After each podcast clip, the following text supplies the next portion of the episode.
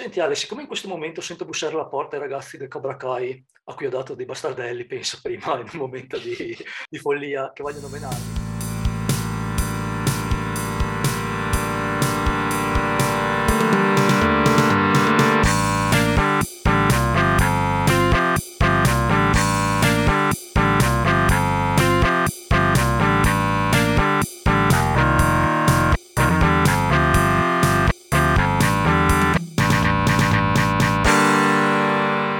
Ciao Ale. Ciao Andrea. Senti, mi hai detto che avevi voglia di fare una chiacchierata, di cosa si tratta? Ma sai, il fatto è che negli ultimi giorni mi sono dedicato un po' a guardare dei video di filosofia e dall'altra ho finito la seconda stagione di Cobra Kai e mi è venuto in mente un crossover tra queste due realtà. Sai che io penso che una delle frasi più fondamentali dell'intero scibile umano si trovi nel film Karate Kid, lo hai visto? Sai che io guardo solo film d'autore, a dirti la verità, tipo Rambo 3. Ho capito. No, dai, scherzi a parte, chiaramente l'ho visto, è una pietra miliare della mia adolescenza. Eh, direi dell'adolescenza di tanti, insomma. Sì. Quindi riconoscerai la frase, no? Quando cammini su strada, se cammini su destra va bene, se cammini su sinistra va bene, se cammini nel mezzo, prima o poi rimani schiacciato come grappolo d'uva. Ecco, karate stessa cosa, se tu impari karate va bene, se non impari karate va bene, se tu impari karate, speriamo, ti schiacciano come uva. Questa è la filosofia base del maestro Miyagi. Beh, io credo che la stessa cosa si potrebbe dire della filosofia, nel senso che in giro ci sono molti divulgatori della materia che non dico che abbiano imparato la filosofia a metà, ma che la fanno imparare a metà a coloro ai quali la divulgano. Puoi andare un po' più a fondo a questo concetto perché sto capendo più o meno dove vuoi arrivare, però mi mancano un po' di elementi. Beh, eh, bisogna dire che la filosofia è una materia estremamente difficile sia da imparare che da insegnare. Non fosse altro perché è difficile non proiettare sul pensiero del filosofo di turno i propri fantasmi, ovvero le proprie visioni del mondo. È molto difficile, cioè, insegnare e non fare invece propaganda, soprattutto quando si abbandonano le autoritas antiche e medievali e via via si entra nella contemporaneità. In realtà gran parte del materiale che si può trovare è viziato alla base da questo atteggiamento. I testi meramente divulgativi e didattici, escludendo i manuali, che però anch'essi possono essere di parte, sono pochi. Faccio qualche esempio? Sì, fammi dei nomi, sai, io non è che conosca tutti i filosofi, diciamo, specialmente i contemporanei, però mi aiuteresti un po'. Beh, il primo che mi viene in mente chiaramente è Costanzo Preve, che secondo me è un autentico genio assoluto, che però scriveva a tutti gli effetti dei pamphlet ed era molto onesto nel dirlo fin dalle premesse. Solo che poi il suo metodo, che chiamerei contrastivo, riusciva a far vedere in controluce i filosofi facendo emergere l'evoluzione del pensiero e rispetto al filosofo analizzato e rispetto al contesto storico e politico. C'è poi Emanuele Severino, che ha scritto un'opera eminentemente divulgativa per poi approdare il suo pensiero solo nelle ultimissime pagine, e poi tra i divulgatori puri, impossibile non ricordare l'ottimo Antonio Gargano, Franca D'Agostini, oppure Pierpaolo Ruffinengo e Adriano Alessi, che però questi due eh, sono già dentro nel panorama cattolico, quindi hanno una loro visione del mondo quando si interfacciano con, con la materia. E sicuramente me ne sto dimenticando molti altri. Sì, guarda, conosco di nome sia Severino che Costanzo Preve, gli altri no, però capisco cosa stai eh, cercando di spiegare a livello di, di, di divulgazione, no? Però mi vai a spiegare meglio cosa intendi per propaganda perché mi sfugge un po'. Beh, è chiaro che negli ultimi 40 anni è invalso l'uso di negare il potenziale veritativo e pratico della filosofia stessa. Quante volte, penso che anche a te sia successo un sacco di volte, abbiamo sentito qualcuno affermare con stolta sicumera frasi come la verità assoluta non esiste, non esiste la natura ma solo la cultura, non si può ricavare il dover essere dall'essere e via opinando. La chiamo propaganda perché se invece si approfondisse un po' la tematica, eh, ci si renderebbe conto che quantomeno tutto questo non è la filosofia, ma è una filosofia, quella attualmente alla moda, egemonica. E non dico che sia per forza sbagliata, dico solo che non è il sapere filosofico nel suo complesso. Il problema è che quando però si cerca delle fonti e ci si va ad abbeverare su YouTube, per esempio, eh, la gente premia dei divulgatori di bassa forza. Eh, per esempio, lo conosci Eric Dufer? Sì, sì, lo conosco, lo conosco. Ha un canale su YouTube abbastanza importante. Cioè, hai avuto anche qualche scambio dialettico, se non mi sbaglio. Sì, sì, diciamo, mi è capitato di discutere e insomma, diciamo che mi ha dato l'impressione di non essere molto amante del dialogo per davvero, però è una mia impressione, cioè non, è, non, non ho avuto poi modo di approfondire.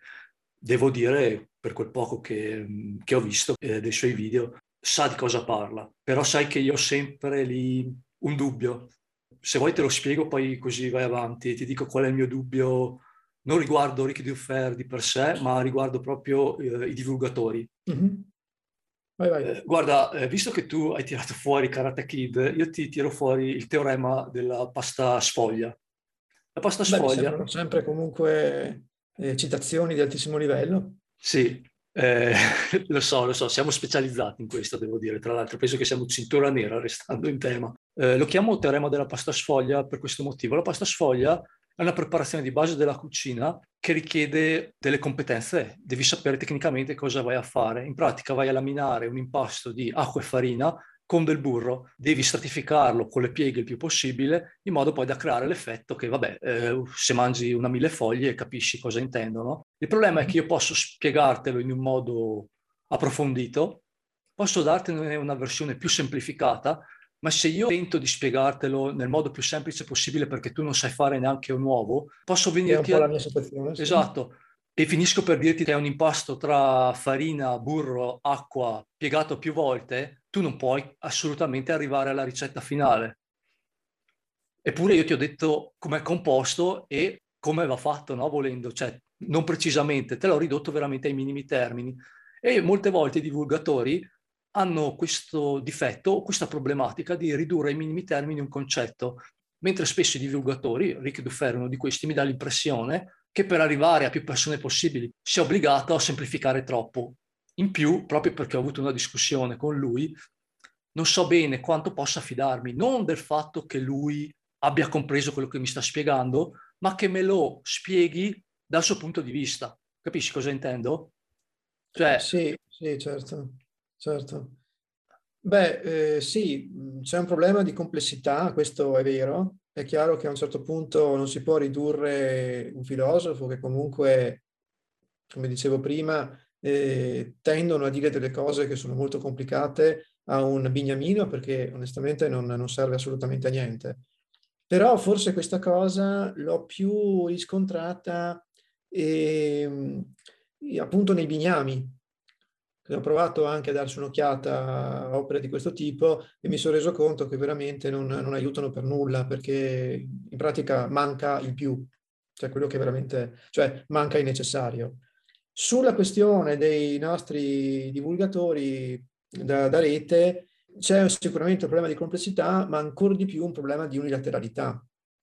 Cioè quello che voglio dire è che esistono altre tradizioni, altri autori, certamente in questo momento storico minoritari, che criticano fortemente quel mix tra relativismo, distruzione del soggetto, post-strutturalismo, negazione delle grandi narrazioni e antiteologismo, che è la cifra della filosofia, o meglio, diciamo così, della non filosofia, che oggi va per la maggiore, a cui però eh, Rick Duffer, da quello che ho potuto capire, io ho seguito un paio di video suoi, uno su Husserl, che devo dire niente da dire, appunto, sì. no, uno su Husserl che mi, mi, è sembrato valido e uno su Deleuze che mi è sembrato molto di parte, insomma. Perché, parliamoci chiaro, eh, se si fa della filosofia e non propaganda, eh, bisogna studiare anche quelle tradizioni minoritarie di cui parlavo prima. Tra l'altro, quella filosofia che nega se stessa è proprio una filosofia perfetta sia per il globalista liberista sia per il semicolto politicamente corretto, che spesso sono tra l'altro anche lo stesso personaggio. Sarà un caso? Mettiamola così, no, la domanda. Ma senti, mh, mm, è l'idea di fare un canale tuo o un podcast tuo di filosofia dove per esempio puoi approfondire Costanzo Preve, che mi sembra hai studiato abbastanza a fondo, per esempio uno di quelli che non viene trattato in maniera approfondita, mi sembra per dire. Mm, qua guarda, alza un po' le mani perché, mm, come ho detto più volte, io sono un osservatore ho studiato quel tanto da farmi un'idea dei rapporti di forza in gioco, ma non sono un esperto di storia della filosofia né tantomeno un filosofo. Per cui per adesso preferisco lasciare queste cose nei, nell'alveo delle, delle, cose possibili, però non, non, mi sento ancora pronto per fare una cosa del genere. Mi mancano parecchi passaggi su molti filosofi, compreso Costanzo Preve, che comunque non è affatto semplice. Senti Ale, siccome in questo momento sento bussare alla porta i ragazzi del Cobra Kai, a cui ho dato dei bastardelli, penso prima, in un momento di, di follia, che vogliono menarmi, Forse è il caso se ci salutiamo e ci aggiorniamo a un altro podcast. Cosa dici? Sì, mi raccomando, il nunciaco mi sembra che ce l'hai nella scrivania e la katana sopra. Sì, sì, sai, il, il, problema è che io sono proprio precisamente nel mezzo della strada e quindi ah, le prenderò ugualmente. Quindi probabilmente la cosa migliore è, che, è scappare dalla finestra. Eh, insomma, effettivamente ogni tanto la, la migliore strategia di attacco è la fuga. Esattamente. Beh, allora scappiamo, eh, ringraziamo chi ci ha ascoltato. Eh, Io boh. ringrazio chi ha avuto la pazienza di arrivare fin qui e alla prossima. Eh, boh, siamo sempre disponibili per i commenti, le mail e quant'altro. Grazie a tutti.